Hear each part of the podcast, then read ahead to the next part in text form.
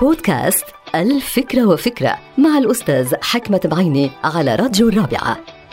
يبدو أنه الشمس لها تأثير كبير على أسلوب حياتنا ومستويات الطاقة والسعادة والنجاح اللي بنتمتع فيها. أشعة الشمس مهمة إلى حد كبير على عمل الفيتامينات والهرمونات والفيروسات والخلايا والأمراض وطريقة معالجة الأمراض. وأيضا الشمس هي اللي بتنظم الساعة الداخلية اللي بنستيقظ من خلالها صباحا ونخلد إلى النوم ليلا. تنظم عمل الجهاز الهضمي والتنفسي وتؤثر على المزاج الشخصي للإنسان. الشمس هي الأساس والأهم وعلينا أن نفكر أين وكيف نستغل أشعة الشمس وبأي نسبة.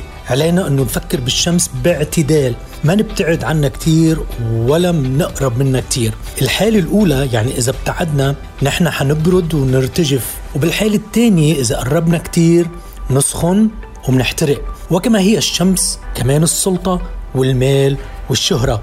استمتعوا بمعطيات السلطة واستمتعوا بفوائد المال وأيضا بإيجابية الشهرة ولكن اعتدلوا بالتعامل معهم احذروا أن تقتربوا منهم كثيرا وتتحولوا إلى أشخاص لاهثين وراء الشهرة والمال والسلطة. في ناس بيوصلوا لمرحلة بيصيروا جزء من الإدمان على ملذات السلطة والمال والشهرة.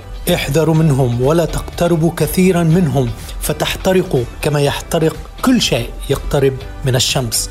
نعم للاعتدال في كل شيء والاستمتاع بكل شيء على طريقة الشمس. انتهت الفكرة. هذه الحلقة مقتبسة من كتاب الفكرة وفكرة.